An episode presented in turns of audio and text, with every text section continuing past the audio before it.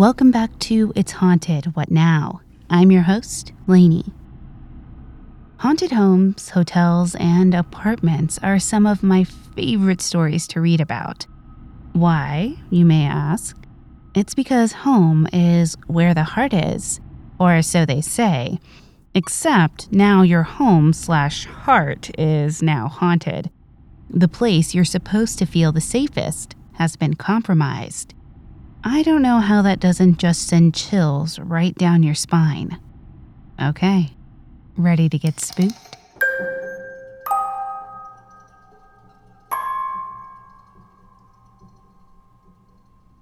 Kate and Win had an unexplainable encounter happen right outside of their apartment in Germany.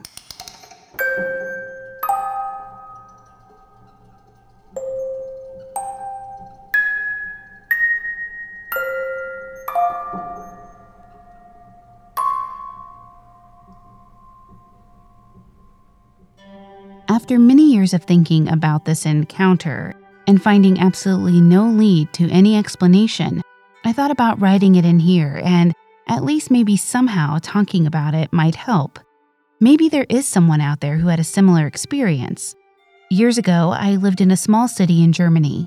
The city has about 30,000 citizens, so it's totally not one of the big major cities like Berlin, Hamburg, or Munich, but still too big for people to know everybody. In about 2011, I used to live in an apartment right in the center of town at the one big street crossing we have. At daytime, the crossing is full of cars, buses, and trucks because it is the biggest main road of the town, which people use to get to other cities. It is basically one big road right through the whole town, and my apartment was right where another road crossed it. In that year, I was looking for a job and didn't have anything to do most of the time.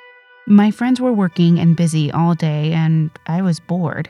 I had time for my hobbies and focused on finding a job.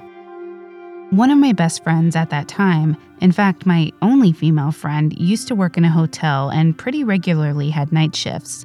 Since my lazy ass didn't want to wake up until 12 a.m. or later every day, I was up until midnight on a merely daily basis. In order to get to work, she was walking. She had to take the road where my apartment was, right across the big crossing and further straight down the road. That's why, after some time, we started meeting outside of my apartment after her late shifts. At least two to three times a week, we were standing outside in the middle of the night at about 1 a.m. at the big crossing, smoking and talking about our days for a good 10 to 15 minutes. I already said that the town where we used to live is pretty small, so the traffic at that hour, even at the biggest crossing we have, is very little. Sometime in those 15 minutes of talking, we would see just one car passing the crossing. Sometimes more, sometimes none. The traffic lights were still on until around 2 a.m., if I remember right, so that happening couldn't have been later than that. One pretty usual night, she texted me. I came down with cigarettes. We talked, we laughed, we joked, and did everything that we used to do every time we were meeting at that hour. The traffic was very little again, and we almost didn't pay any attention to our surroundings. But all of a sudden, she started staring at the middle of the crossing. Her mouth didn't close anymore. She stopped talking in the middle of her sentence. I immediately checked the crossing. A guy in a black coat, walking in the middle of a huge crossing, not using the sidewalk, but the real street where the cars would be driving. His coat was leather, very long, and he was wearing a hat. He looked pretty young. If I would have to guess, I'd say not older than 25. He was pretty tall, a bit taller than me, and not fat or too slim. He looked fit. His leather boots echoed through the empty crossing. He was walking as if he had a mission. Very confident and steady. I remember his hat being a black version of the Indiana Jones hat and his coat looked like the one from the Matrix movies, or maybe even like The Undertaker from WWE. His way of walking reminded me of the Juggernaut from Marvel, because with every big steps, his shoulders would swing back and forth. He had a mean but young face, and it was definitely human. He appeared so quick, we didn't see or hear him coming. In an instant, we just saw him walking on the road. From our left to the right of the crossing, where two cars were waiting for the light to switch to green, it was already weird enough for us to see someone not obeying the traffic laws and jaywalking over a huge crossing. But on top of that, wearing that outfit and marching straight toward the waiting cars. We couldn't stop looking with our mouths open, trying to comprehend what the hell was happening. But what happened next left us sleepless for a few nights. He kept walking towards one of the waiting cars. Inside the car was a woman, blonde, about 30 years old, staring at the traffic light, waiting for the light to switch. He came closer to her car, closer and closer, and we thought she will get a huge shock any second now when she sees him, but nothing. She kept looking straight to the traffic light. She must have seen him. He was right in front of her car, but she didn't show any reaction at all, as if she wasn't able to see him. Then it got weirder. He put his arm on her car, standing right in front of it, leaning on the car, looking straight into her eyes. He was looking at her so intensely, we thought she already was in shock because she showed absolutely no sign of a reaction. After a good 10 seconds, which felt like 10 minutes to us, he climbed on the car, turned around, and started sitting, legs right in front of the driver's window, facing to the front. For us, it seemed like he hypnotized her. I've never seen anyone holding such an intense eye contact instead of maybe a magician or mind reading show. So he was sitting, legs crossed, on top of the front of her car, right before her eyes. Since he was sitting in her line of sight, she shouldn't have been able to see the road, and therefore shouldn't have been able to drive. But when the light turned green, she started driving. The other car, which was right next to her, didn't seem to see him either. The second car took a right turn at the crossing, and the car with the guy on top kept driving straight. Almost in shock, we ran onto the crossing, looking after the car as long as we could. He was sitting on the car that was driving 50 kilometers an hour, and the driving woman didn't even seem to notice. Completely confused, we were running back and forth, hitting our arms on our heads, and we tried to put at least some sense into what just happened. It may not sound very scary just by reading it, but in that small town, even seeing someone in a coat like that is completely off the regular, especially at that time in the night in the middle of the week and not on a weekend. At first, we thought it might have been a prank and we were looking for a camera guy. Nothing. Then we thought maybe the car that took a right turn was filming our reaction and the other car, but there was just a single person sitting inside that didn't even pay attention to what's happening to their left. We then thought about ghosts, demons, hypnotics, etc. When we finally calmed down after like 30 minutes of theorizing, my friend decided to go home. I went upstairs again. Her house is not even five minutes away from mine. When I was upstairs, lighting another cigarette, I got a call. It was her again, completely freaked out. They are here, she said with a shaking voice. He is still on top. The car with the guy on top was driving in the opposite direction of her when she went home, so it must have taken a huge circle around the town just to come back into the direction where the guy climbed on the car. More than 30 minutes later, and that guy was still sitting on the car. He didn't move at all. The woman still didn't show any reaction, and they both didn't care about my friend who just saw them while they passed her. Although I didn't see that part myself, I believe my friend. She's not one to bullshit, and that shaky voice just showed me that she's telling the truth. The days after that incident, we both kept checking the news. We thought about a kidnapping. We were looking for articles about a missing woman, about an accident, anything and everything. In a small town like that, every car accident made it into the regional papers, but absolutely nothing. After a few weeks, we both weren't sure anymore because we just couldn't believe what we'd witnessed. But until today, every time we think back and talk about it, we are completely covered in goosebumps.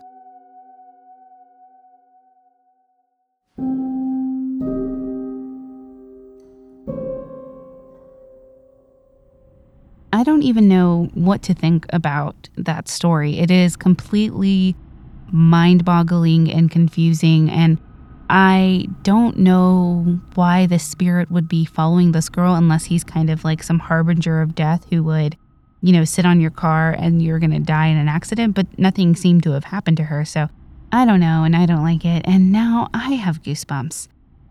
Haha, oh fuck. Learn the hard lesson that some of us learn while living in campus housing. Sure, we expect crappy roommates or cramped spaces, but we never expect our new housing to be haunted.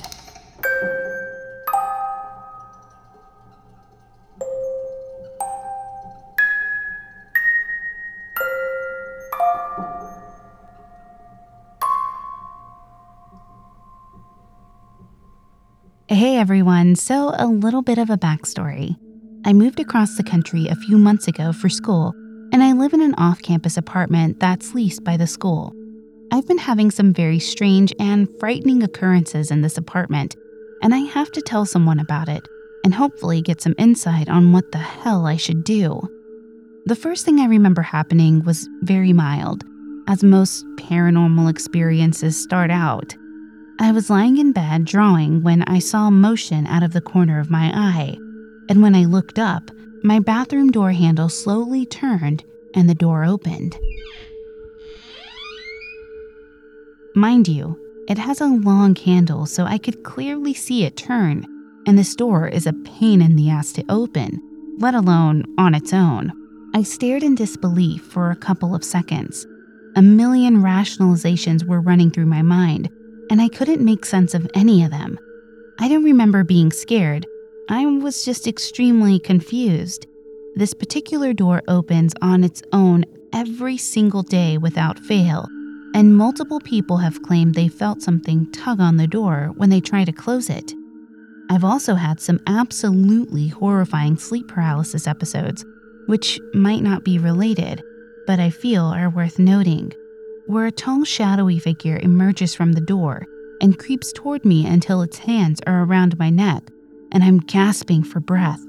Side note I've made it a habit to close the door whenever I leave, and after I regain consciousness from these episodes, sometimes the door will be open. That might just be me being forgetful, though. At least, that's what I tell myself. Doors opening and nightmares weren't even the beginning of it, though. One night, my roommate and I were in our living room when all of a sudden there was a giant cluttering sound coming from my room. It sounded as if someone was rummaging through my stuff very violently. We all looked at each other and immediately thought someone broke in, so we armed ourselves and cracked open the door, only to find no one in the room, and all of my belongings scattered around. My tapestries were torn down my makeup was thrown around every corner of my room, and my bed sheets were ripped off. I've had a lot of paranormal occurrences in the past, but in that moment, I experienced a fear I've never felt before. My roommates and I saged our apartment after that, and things were okay for a while, aside from my door opening and the occasional fallen objects. Things quieted down for a bit. I became heavily involved in my schoolwork and didn't really have time to think about demons they were really the least of my problems. But today, things have begun to escalate. As I was sitting in class, my roommate walked in with a startled look on her face and said, I thought you hadn't left yet. I raised my eyebrow and she explained that as she was leaving our apartment, she heard her name being called from my room. She responded, Yeah, but didn't get a reply, so she just left. My roommate is not one to make stuff up like that, and her and her family are very cognizant of the paranormal world. I told her that it was really strange and hoped that it was a one time thing, but apparently not. We got home from class today and all of our cupboards were open and both of our bedroom doors were locked. We exchanged our what the fucks and went to investigate. We searched the apartment for something or someone, but to no avail. We met back in our kitchen and talked about what was happening when all of a sudden, we heard a loud crash coming from her room. Simultaneously, we stopped conversing and I said, You heard that too, right? So cliche, I know. She immediately went towards the sound and discovered that her bathroom door, the closet door, and the washer and dryer were all open. We didn't say a word, casually left the apartment, and haven't come back since. So, what do I do in this situation? I have 10 weeks of school left, and unfortunately, switching apartments or moving out isn't an option.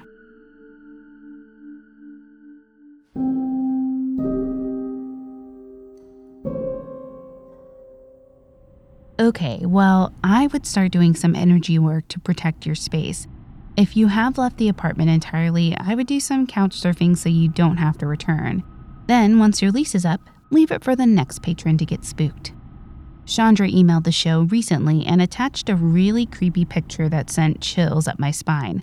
She gives you background into how that picture came to be. You can check it out on Instagram, Twitter, and Facebook.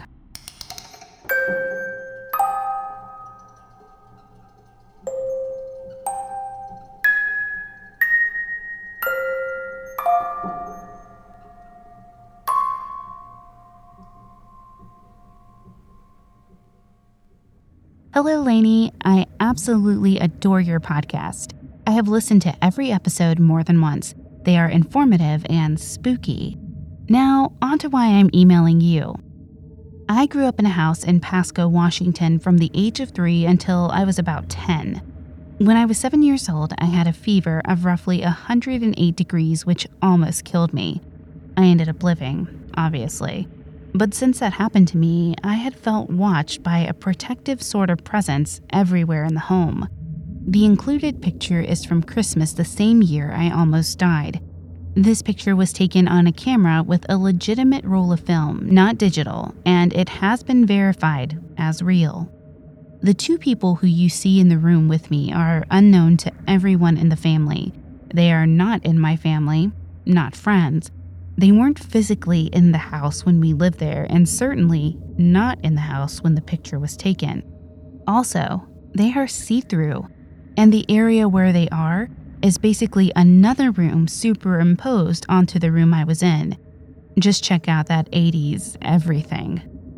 For just one of the experiences I remember happening as a youngster, just outside of my bedroom in that house, we had a couple of couches set up facing an old TV that had a knob to change the channels, so you had to physically touch it to change the channel. It also had a VCR connected to the TV to record shows. With that setup, the TV had to actually be on whatever channel you wanted to record. When I was by myself trying to watch TV, the channel would just change, seemingly by itself. I would get annoyed and actually yell, Stop being rude! And it would stop. As an adult, I can say I am rather certain it was a little boy being his version of playful.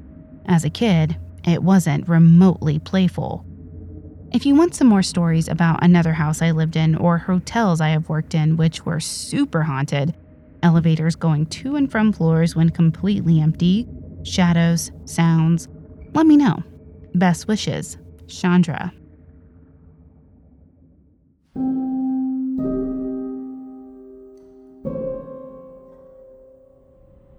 I definitely asked Shawndra for more stories, so if we get any more, I'll be sure to include them in future episodes. Now, Juliana has an equally haunting story and an encounter that happened in the woods. Typical.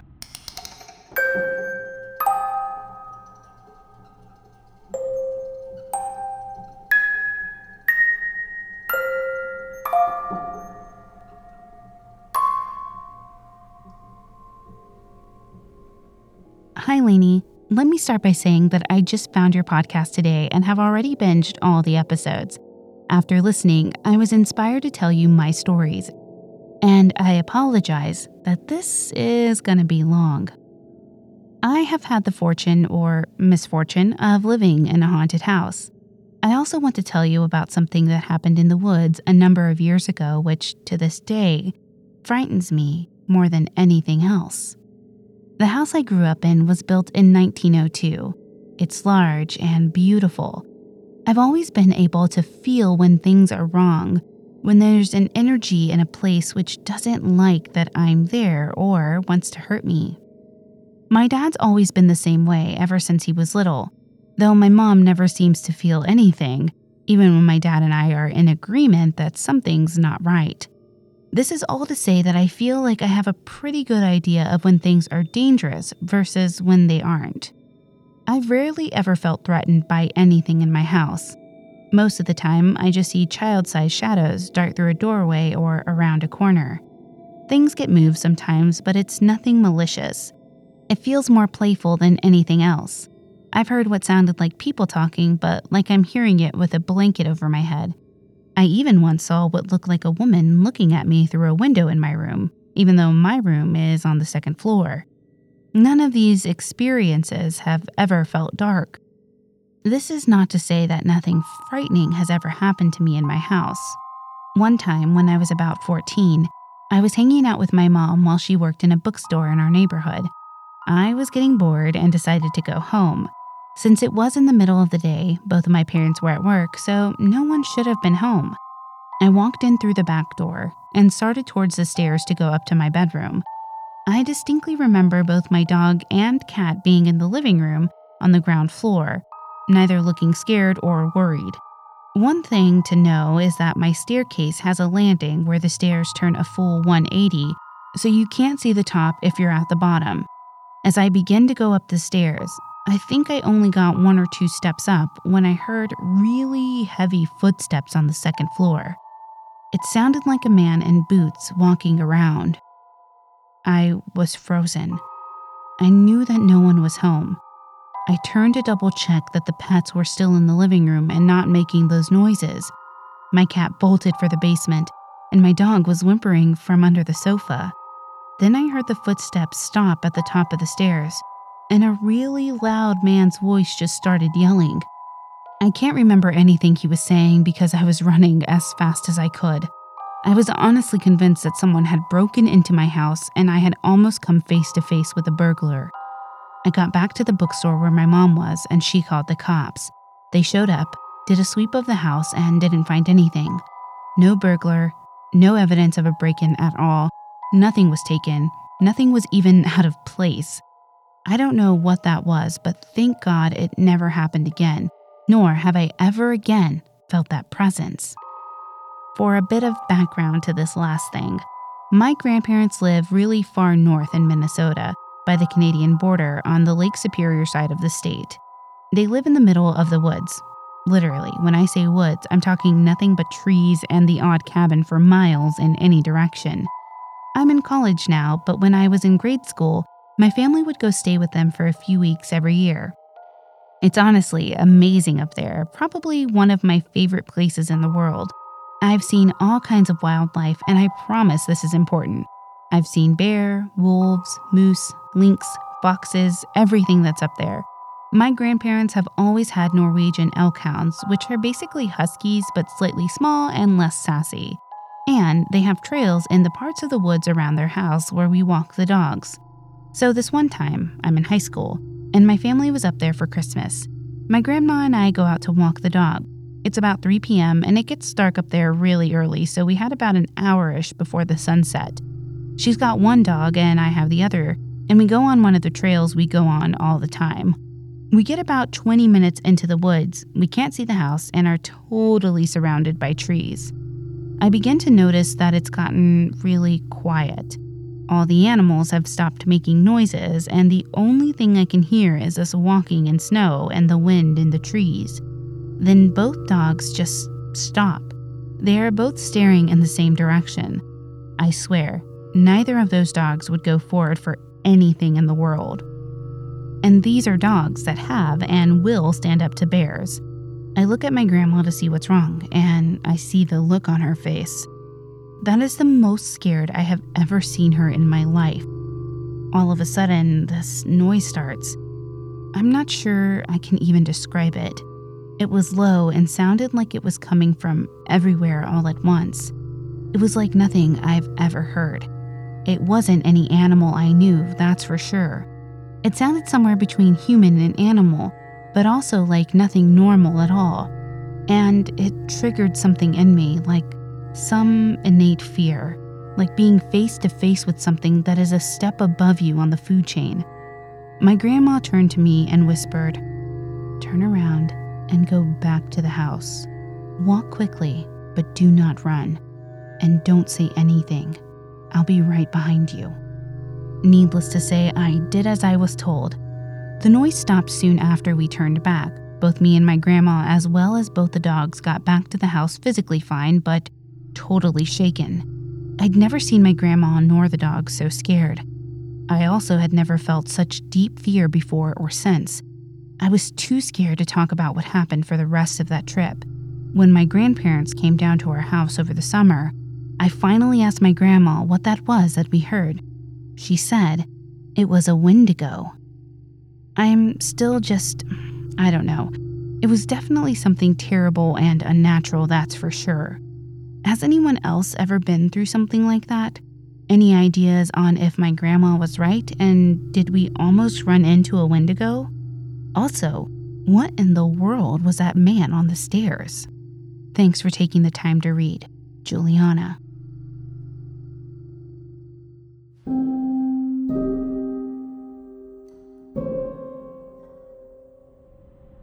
Juliana, I have zero freaking clue about the man on the stairs, and I wonder why he would be so angry.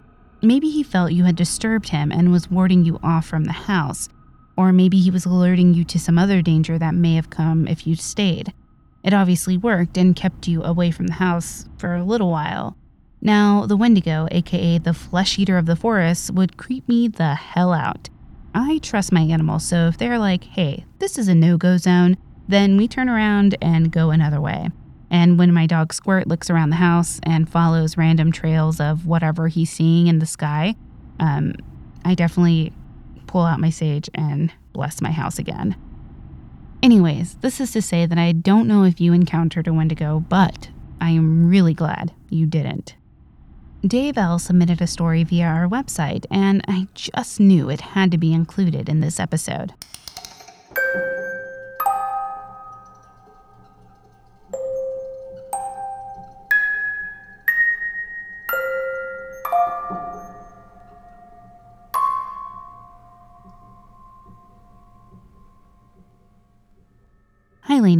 This is long, so I'm going to get right into it. I have a bad habit of working in haunted places. I think I've worked in at least four in my career as a bar and restaurant manager, the last one being the most active. I'm either drawn to these places or something has been following me. The first one wasn't too bad. It was in a bar that has been around forever and had a history of unexplained happenings. The bar was in the basement. Our kitchen and restaurant were above us. We closed on Sundays, but one Sunday I opened for an event. I got there early to set up. I can't remember what I was doing at the time, but I heard someone walking upstairs in the restaurant slash kitchen. I thought that our purchasing manager might be there and went up to say hi. When I got to the back door of the kitchen, I found it locked.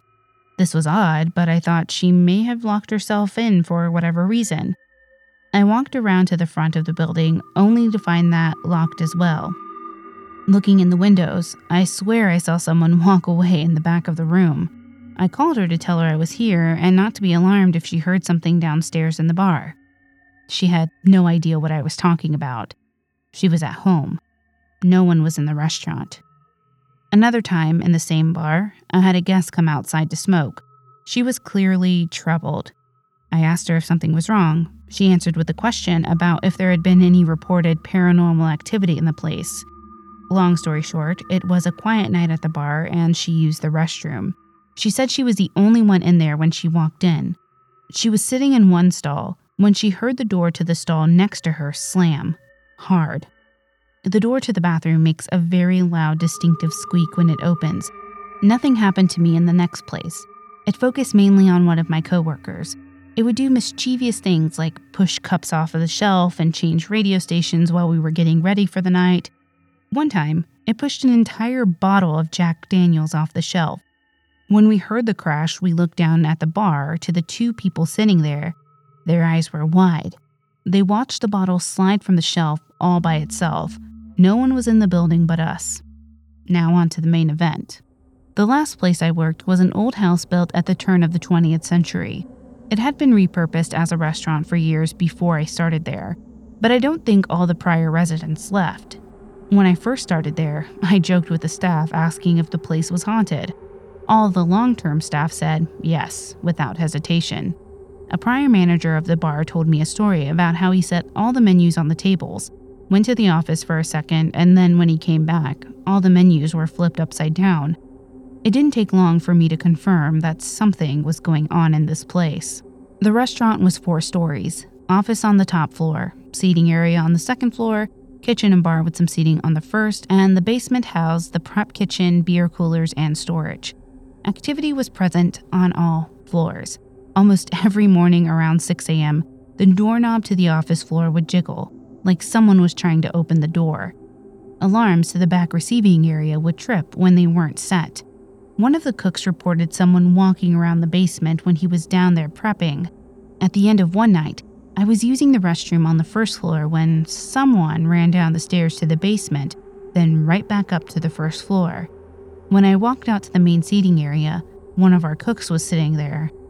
I remarked that he was brave running downstairs in the dark. He just looked at me, then swore that he hadn't moved from the spot he was sitting in. One morning, I was speaking to the director of operations, and we both heard a loud bang from the second floor. He asked me what happened. I blamed it on Reggie. I had named the ghost Reggie and had a feeling that it was a little boy for some reason.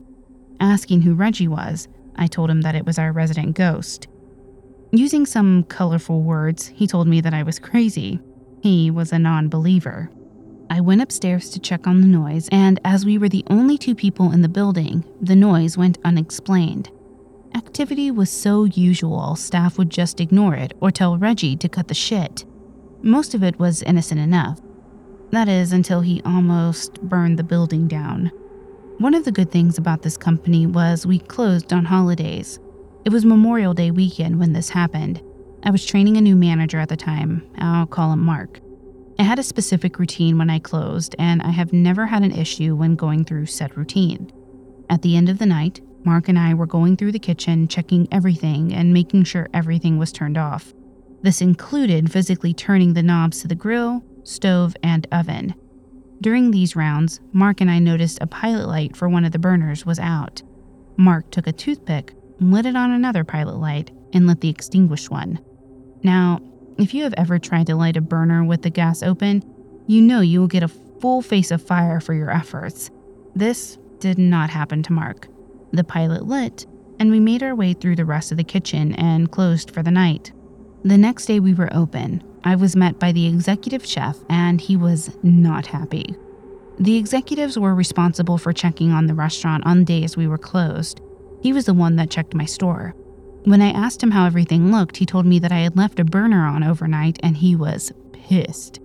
He took me back to the kitchen, and sure enough, there was a large black scorch mark on the backsplash of the stove. Knowing full well that I hadn't left a burner on, I went to look at the security cameras. There I was, walking through with Mark, turning all knobs off. Mark could be seen lighting the pilot. Then we both were seen finishing our checks and leaving. The security cameras were motion sensitive. About 10 minutes after we turned the lights off and left, the cameras went dark. Sometime after, the kitchen cameras activated. A minute or two later, the burner that Mark had lit the pilot for fired to life, full blast. If that burner was turned on when Mark lit the pilot, he would have been missing some eyebrows. The only regret I have is not getting a copy of that footage. I may have been able to forgive Reggie for almost getting me fired, no pun intended, if he didn't follow me home a couple times. At home, I had my shoes next to the door. One was on top of the other, almost perpendicular. When I walked by, the top shoe moved and landed next to the bottom one. I didn't think much of this. Weird stuff happens sometimes. And if that was the end of it, or if it was isolated to just shoes moving, I would have been okay with it. Unfortunately, it wasn't isolated to just moving shoes. I suddenly woke up one night for an unknown reason. I didn't hear anything, but something felt off. I looked over to the other side of the bed and saw a shadow hovering over my girlfriend. I couldn't make anything out at first, but then it moved.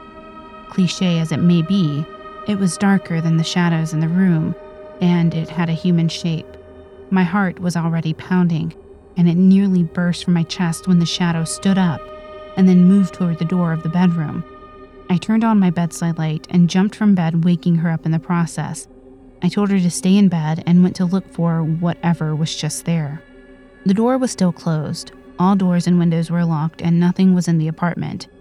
I have my ideas about what it was, and it was not necessarily Reggie. After that, not too much happened as far as activity in that apartment. I have recently moved in the last few months, and my dog has taken to the habit of sitting on the corner of my bed and staring at something in the corner of the room. He doesn't growl, he doesn't whine, he just stares. When I call him, he looks back at me, then turns back to whatever has his attention. Maybe Reggie is back. Quick side note as I was writing the part about seeing the entity, my computer started going haywire, buttons getting stuck, then the keyboard quit working, and Jackson, my dog, started growling in his sleep. Well, I hope this met your expectations and was creepy enough for you. You have a great show. Thank you for the work you do. Next time, I'll see if my cousin will tell me about the house she used to live in. It was legit haunted too, complete with medium readings and bones buried under the porch. Happy haunting, Dave.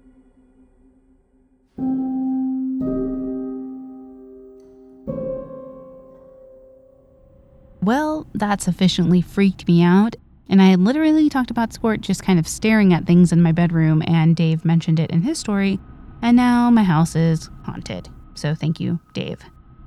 Our final story comes from Melissa at the Haunted Ride podcast. I asked my pod friends to submit a story of any spooky encounters they had, and, well, let's just say she did not disappoint.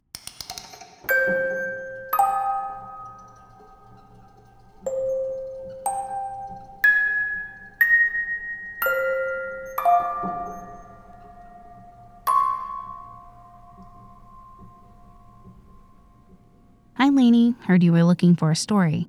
Well, here's one that was definitely scary for me. I hope you like it.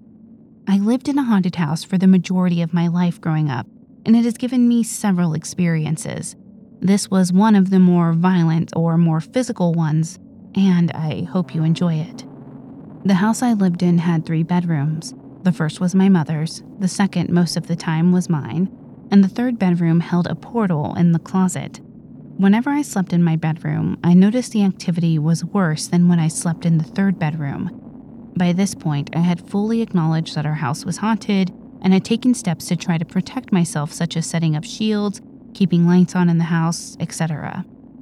In the closet of my bedroom, there was this horrible black mass that would come out at night. When it first began to appear, it took the shape of fog, always at the bottom of the floor but then it would grow denser and heavier until you couldn't see anything but it. It was only about three feet tall, but it spanned the entire closet in width and was blacker than the blackness surrounding it. While I don't remember physically seeing eyes, in my mind's eye I could see them. They were white, and the look on its face was just menacing, and it clearly said, The second you slip up, I'm going to hurt you. On the night this event happened, I wasn't feeling very well and had slept almost the entire day, only waking up to eat. This meant I did not put up my shield nor turn on any of the lights I would sleep with. At 3 a.m., I woke up and realized the entire room was dark. I turned on one of my lights, tried to go back to bed, but couldn't. For some reason, I wanted to change my purse, which meant that I had to go into the closet. I was nervous knowing the energy was in there, and it really seemed like a stupid idea to go into the closet, but I was bored and it was something I really wanted to do. I waited for a while and finally got the courage to go in.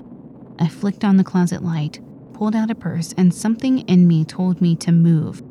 It shouted at me too, and the second I did, the entire closet shelf came crashing down.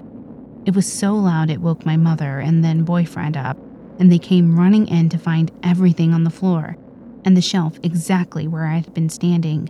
It had been pulled out of the wall, but the screws which held the shelf were still in place. My mother did not believe me when I told her what happened, but her boyfriend did because he couldn't explain how a shelf could just be pulled out of the wall when all of the fastenings were still in the wall. I hoped you liked this story and that it was something you were looking for. Thanks for an amazing podcast.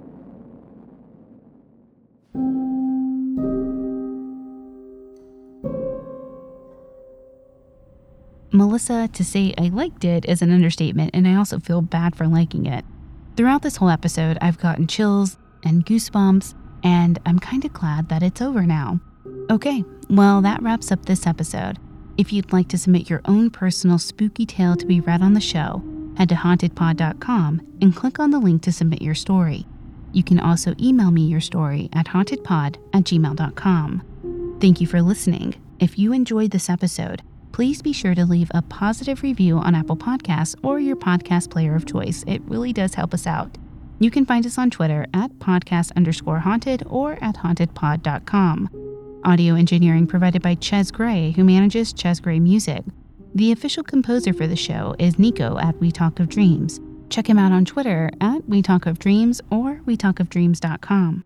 Until next time. Did you hear that?